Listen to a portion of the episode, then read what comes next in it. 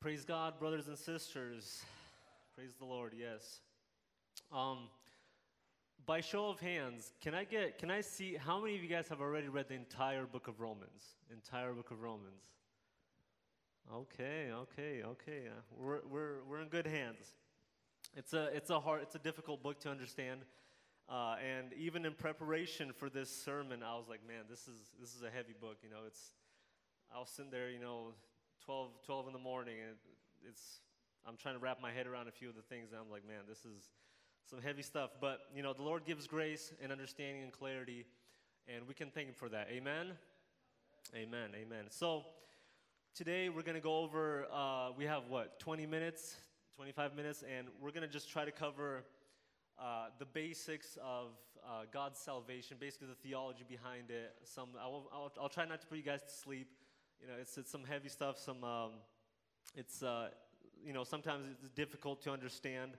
But my prayer for tonight is God, that God would open up our hearts, open up our minds, so that we can get a grasp on at least, or just kind of start to understand uh, the truths that He has for us. So, if we can open up to Romans chapter 3, and we're going to start at verse 21. Um, but before we go there, um, I just want to kind of do a little recap of last week. Stan was preaching last week. Uh, does anybody remember what Stan was preaching on last week? Why we need salvation. Okay, so what do we need salvation from? Salvation for what? What do we need salvation for? Original sin. Uh, the second thing was salvation for who? Who needs salvation? Everyone. Okay. Last question salvation from what? Help me out. Salvation from what? Our depravity, our sin. Um, our depravity from, from our sin. And uh, Stan went into depth on this. He said that uh, man was born into sin. Man was uh, right away he, when he was born, immediately guilty, immediately uh, fallen short of the glory of God. And so every man comes to a point in his life to make a decision either to receive this gift of salvation or just to continue on his life and basically die without salvation. And so there's a few terms uh, that I want us to uh, learn. I want us to kind of focus on. If you guys want to take a picture of this, uh, these are some of the terms that I thought were a bit, you know, kind of harder to wrap your head around. And so I just kind of, you know, kept them simple, stupid, just everybody can understand it. Um, so the first term is justification. What does justification mean? So basically, it's the act of by which God he moves a willing person from the state of sin. Basically, are you willing to remove, remove yourself from the state of sin into the sin of the, into the state of grace, or it's the action of declaring or making righteous in the sight of God. Another thing that you guys can uh, try to remember is justification can be simple as just as if you never sinned. So God takes you and makes you just as if you never sinned. So that's a, just a, a quick, like you can remember it in your head. The second term I want us to uh, look at is grace. Grace. What is grace? Grace is basically uh, the thing that provides provides me with something that I don't that I don't deserve. There should, there's a little typo right there. That's a, I don't I do deserve. It should be I don't deserve. That's my fault. Uh, mercy, protect me from what I do deserve. Uh, and then righteous, righteous. What does righteous mean? It means free from the guilt or sin. Propitiation, another big term. It's basically to satisfy, to appease, uh, to incur divine favor, or to or to avoid divine retribution. Basically, God used Jesus Christ as propitiation to create peace between man and himself. Uh, and then the last term is reconciliation, which basically means to be at peace again. So Jesus reconciled the world to himself. Basically, everybody came to be at peace with God through his salvation. And so th- the next thing that uh, God's salvation it, it, uh, it, takes upon it, there's a, there's a few things that are, are just like basic um, stepping stones that are uh, that sum up God, God's salvation. So one of the first thing is, is justification by faith. Paul, when we read chapters 3, 4, and 5, he's making this argument to the Jews that, you know, the, here we have the Jews, and their one thing that they're set upon is that, hey, we have the law, we have the law of Moses, and this is the one thing that's, you know, certain and true, and this is the one thing that's going to save us, right? Where we have all these laws, we're going to practice all these commands, we're going to do all these things, and that's what's going to save us. And the Pharisees were, were set on this. They, they, they had these set of laws, and then when they heard that Paul was, you know, deviating away from this, they were like, man, Paul's onto something. And uh, justification by faith. I want to take a dive into that. Starting at chapter 3, verse 1. Um, what advantage then has the Jew, or what is the profit of circumcision? Much in every way, chiefly because to them were committed the oracles of God. And I want to stop there for a second. When we look at the Jews, we see the Jews that uh, were in the times of Paul, in the times of Jesus, they were very self righteous, right? We have these Pharisees, we have the scribes, and they were very, very full of themselves, right? And these guys, they were like, you know what? God, we are like God's special people. We're, you know, God speaks to us to, through the prophets, through the through the laws, through Moses, and we have all these set of rules that God gave directly to us, not to the Gentiles. Keep this in mind, not to the Gentiles, but directly to us. And that is the advantage. Yes, that is the advantage that the Jews had. To them, they, they had revealed the oracles of God. Basically, to them was directly revealed uh, uh, the, the word, the, the uh, scriptures, the promises, the prophecies, and all of this was, was given to the Jews because, you know, that was God's chosen people. That was the people that God had chosen for himself.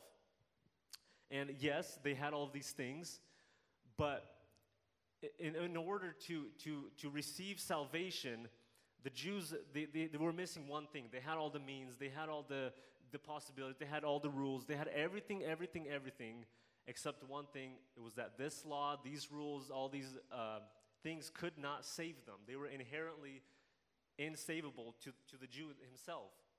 And so the Pharisees, you know, they, they, were, they were clinging on, they were clinging on to all of these rules, all of these, um, um, whatever you want to call them. And they, they were saying, this is what's going to save us. But Paul's saying, when, when at the end of the day, when we see when we put the Jew and the Gentile together, they're both on the same platform. Basically, meaning we are both depraved, we are both sin, sinful, we are both born into sin, and yes, one has the advantage of the law, one has the advantage of like, you know, he has a head start in knowing who God is. But at the end of the day, everybody needs salvation. Not only just the Jew, not only just the Gentile, but everybody needs salvation.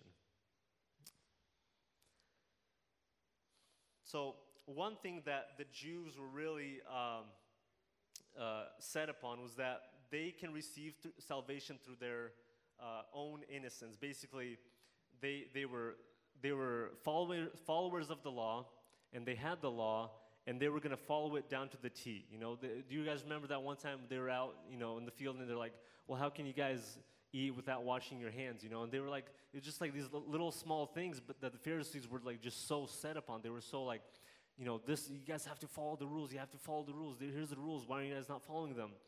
And so, the the argument that Paul makes is that we can't receive salvation through our own innocence. We can't receive salvation through our own self righteous. You know, if, if we were born into this world without sin, if we were born into this world without sin, and, and right away we were following every rule, then yes, we can save ourselves. But the, the inherent uh, sinfulness that we gained through Adam, and Stan t- touched upon this uh, last week, immediately kind of disqualifies us from ever attaining salvation by our own works. Because we are born into this world, right away we are sinners.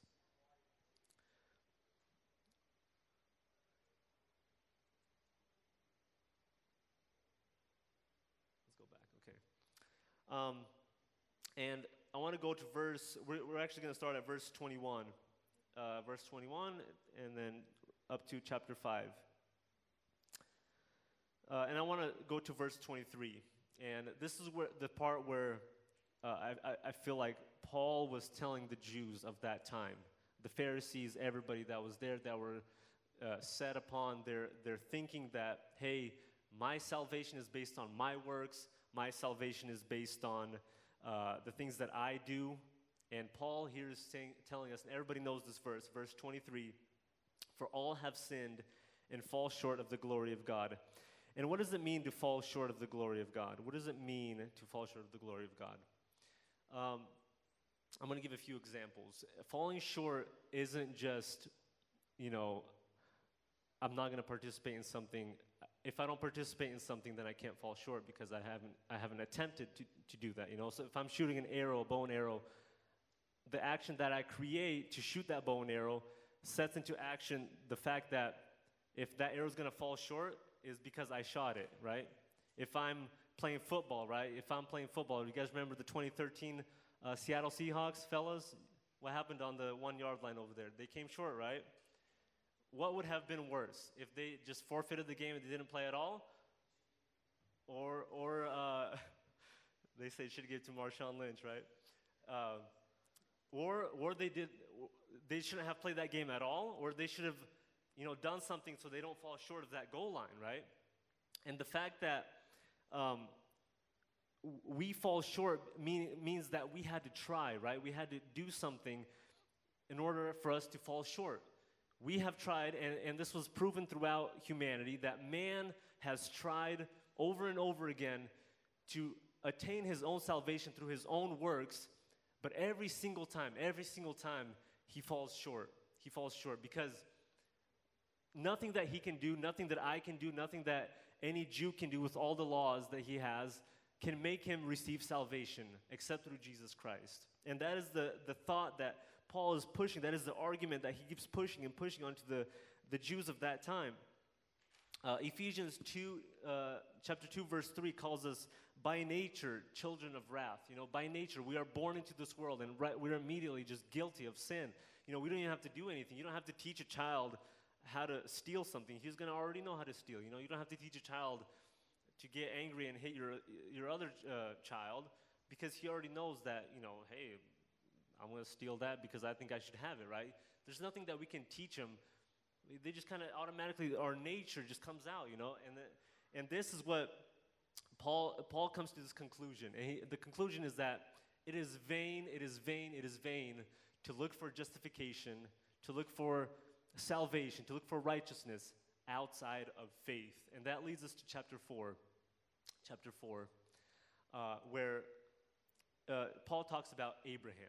And before we, go to, we get to that, we're going to talk about the righteousness of God.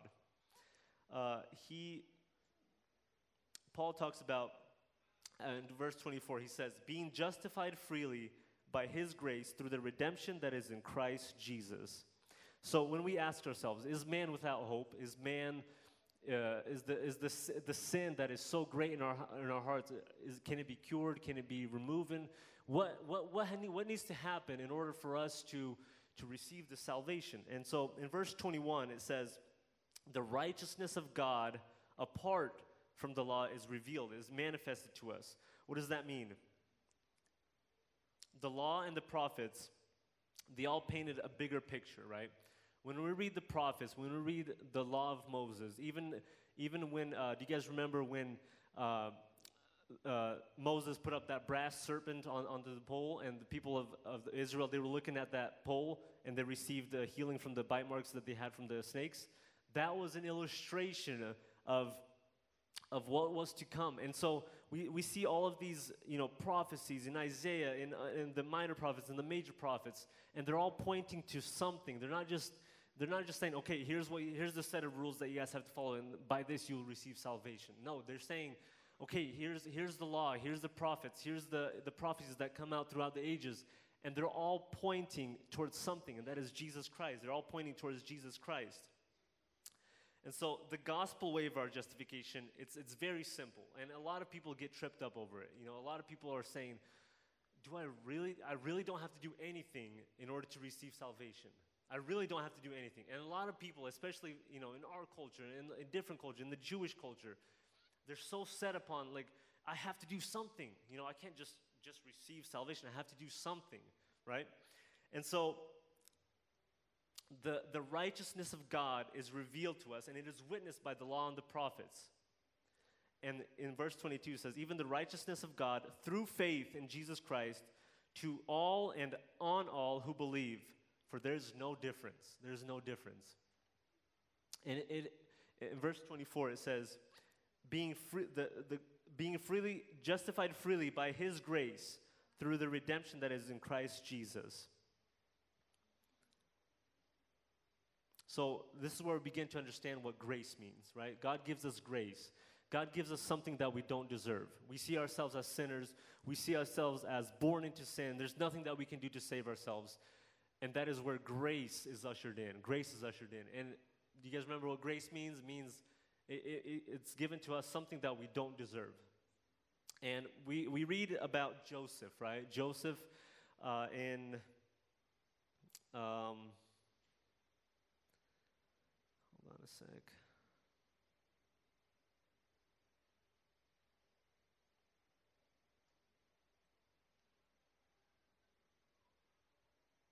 So, Genesis chapter 39, verse 4, it says that Joseph found grace in his master's eyes.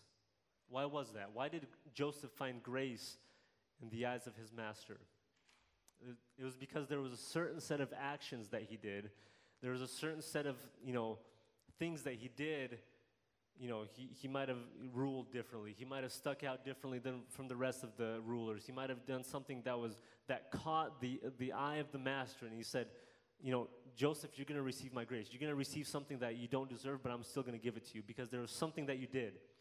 And Joseph, you know, we look at ourselves and, and we say, well, we're different from Joseph. We can't do something in order to receive grace from our, our master, which is Jesus. We can't do anything that will say that will make Jesus say, okay, well, you know what, you did a good job this week. You know, I'm going to give you something special now. I'm going to give you salvation because you know here you are. You did all these things. You kept yourself good for the whole week, and now you're going to come to me. and You're going to ask me for salvation, and I'm going to give it to you because you behaved. Is that the way we receive salvation? No, it's not. And so, a lot of people they they get tripped up about this about grace, and uh, and, and, so we have grace, right? And it, it was given to us through Jesus Christ. And it, this is what it's called the great propitiation. And Jesus Christ, Jesus Christ is the great propitiation, which is found in uh, chapter 3, verses 25 through basically the rest of chapter 3. And so, what does this mean? What does it mean that Jesus is the great propitiation? So, we have, we have God, and he he's basically the party that was offended right? He was the he's god and he's saying look i'm looking out onto the world that i created. It's infested by sin. I'm offended by it. I need to do something about it. And up until that point up until about the new testament when jesus was born there was a certain set of standards that the jews had to follow in order to receive their salvation which is basically through uh, a series of uh, sacrifices. They had the laws that they have to follow. In you know, you had to sacrifice this and this and many bulls and this and many you know quail and whatnot. And you had to do all these wave offerings and peace offerings and all this stuff in order to receive God's uh, you know appeasement, like God's satisfied, God's satisfaction.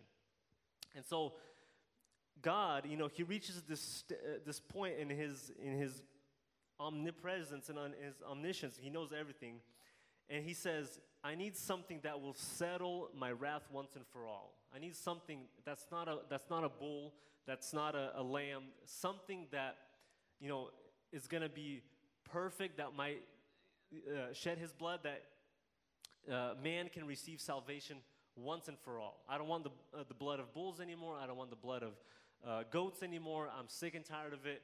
I need something. So what God does is he, he appoints a Savior in Jesus Christ. He qualifies him.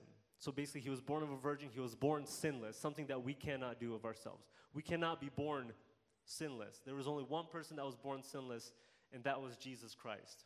So he qualifies him.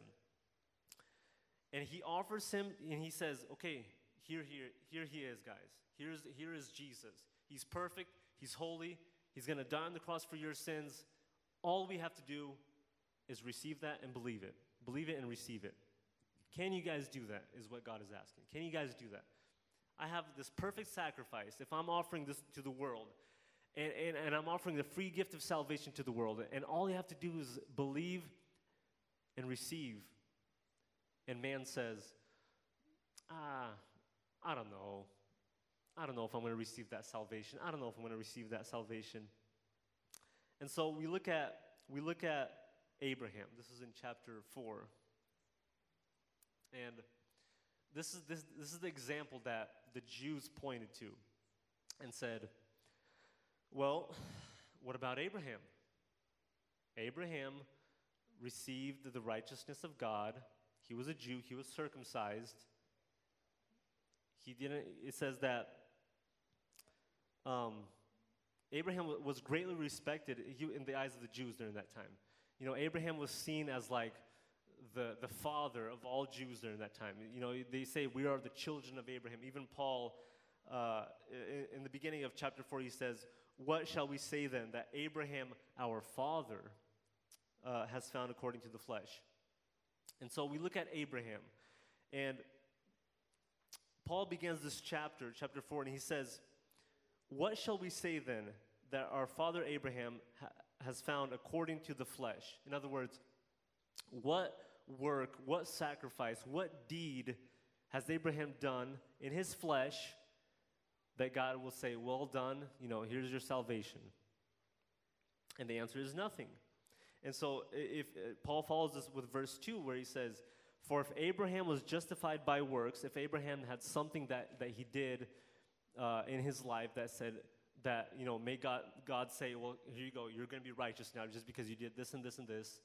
If Abraham had, was justified by his works, then he has something to boast about. You know, he can go around saying now, well, hey guys, look, I'm, I'm the only exception to the Jews that says, well, I can receive my salvation, I can receive my justification by my own works. And so Paul says he can't do that. There's no boasting in that. At least not before God, right? You can't come up to God and say, Well, Lord, look, I, I, did all these things, I received my justification.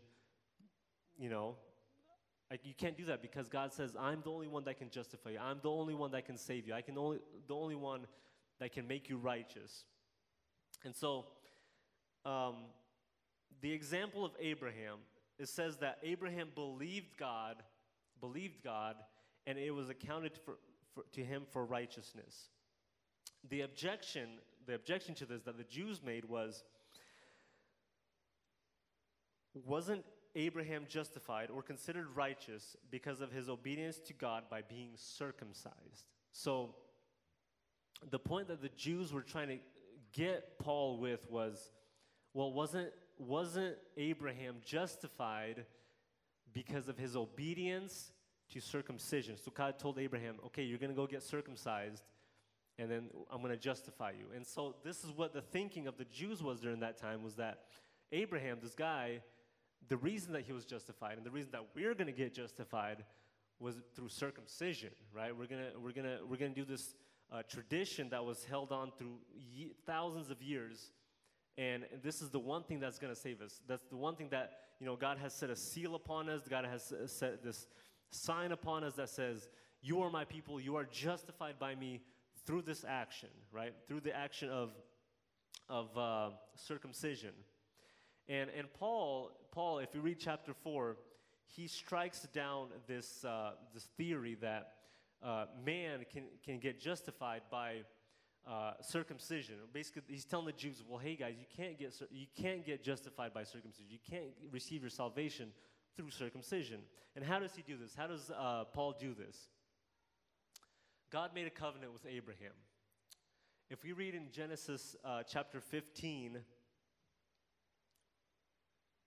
so a little bit of backstory. Abraham was circumcised uh, in Genesis chapter 17, which is about 14 years or so uh, after he was justified. And what do I mean by this?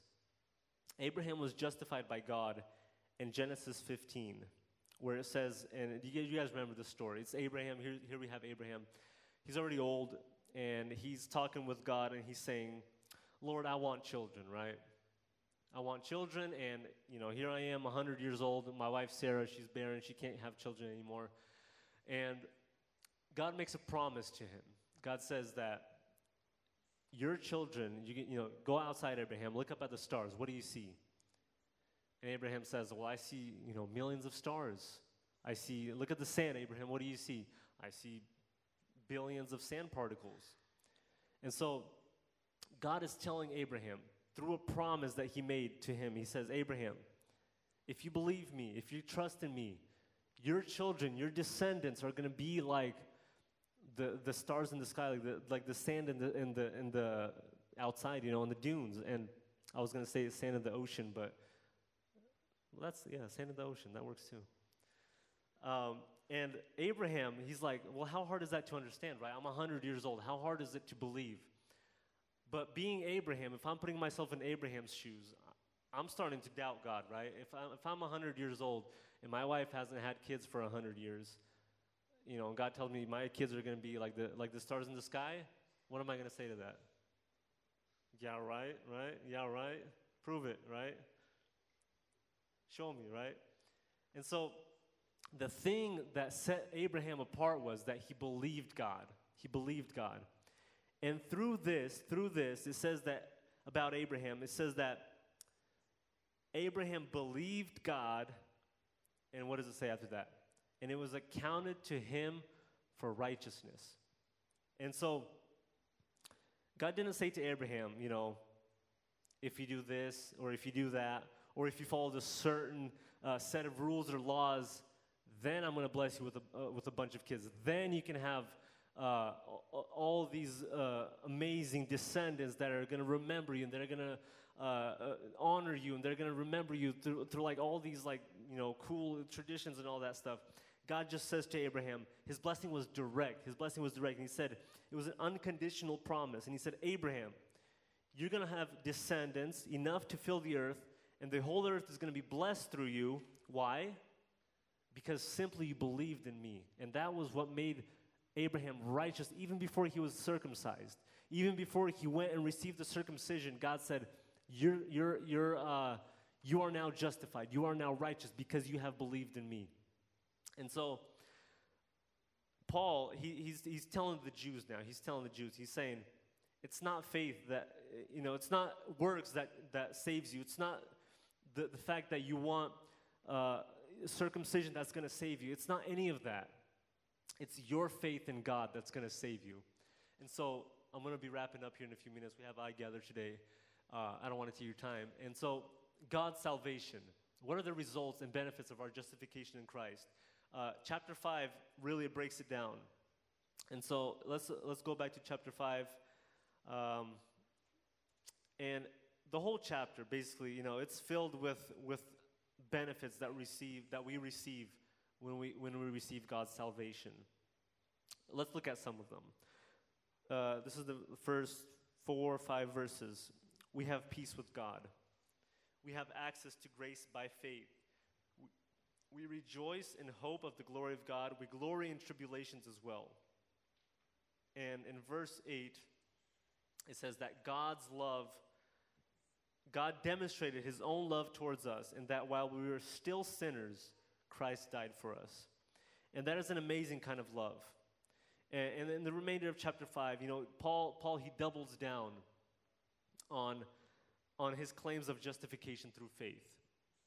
The, all of these Jews, you know, they were, they were set on disproving Paul. They were set on saying, Paul, you're wrong, we're right. We have these set of laws, we're going to follow them. This is what's going to save us. This is what's going to save us. Paul says, no, no, no, no, no. You guys are all wrong. The, you know, decades of of uh, traditions that you guys have held so dearly onto. You guys, you guys all did this for nothing, you know? All this was done for nothing. The only way you can receive salvation is through faith in Jesus Christ. And the message that he, he's telling the Jews during this time is that if you guys believe in Jesus, if you guys receive this free gift of salvation that was given through grace, nothing you have to do to deserve it, nothing was, no, nothing was done by us that we can deserve this free gift of grace. It was just freely given to us. And now it's our part, it's our turn now. And so I want to wrap up here uh, with a quote by Charles Spurgeon, which says, Every promise of God's word belongs to all those who have the faith to grasp it. And when I read this quote, I was like, man, Charles Spurgeon was on to something, right? He says that, you know, we have all these promises in the Word of God. We have all these things that we can get from God, but the one thing that, that takes us from, you know, point A to point B, receiving it, is that little step of faith, right? And this little, this little step of faith is, is our re- re- receiving of the gift of salvation. And I know that, you know, last week Stan talked about salvation. Everybody needs salvation. We have we were born into original sin. Everybody needs salvation, and I and I think that this message will continue on through the book of Romans. And my call for you guys tonight is if you if you haven't made that you know if you haven't made that step of faith, if you haven't you know transitioned yourself from from here I am trying to achieve my own salvation, here I am trying to do all these good things that will make me righteous before God, that will try to justify myself before God into, well, Lord, you know, there's nothing I can do, there's nothing I can say, there's nothing I can, you know, there's no altar I can build, there's no uh, sacrifice I can, I can sacrifice. It is only through my belief that, and I'm saying to the Lord, it is only my belief in the fact that you died on the cross for my sin, you, you, you took my sin upon yourself, you gave me new life, and the way that I receive my salvation is that if I receive this, if I receive this. And so, let's all stand up right now. We're going to go into a word of prayer real quick. Uh, if you're making that step tonight, just in your hearts tonight, just say, Lord, I want to thank you. Let's, let's all go into prayer. Father, we thank you, Lord. We glorify.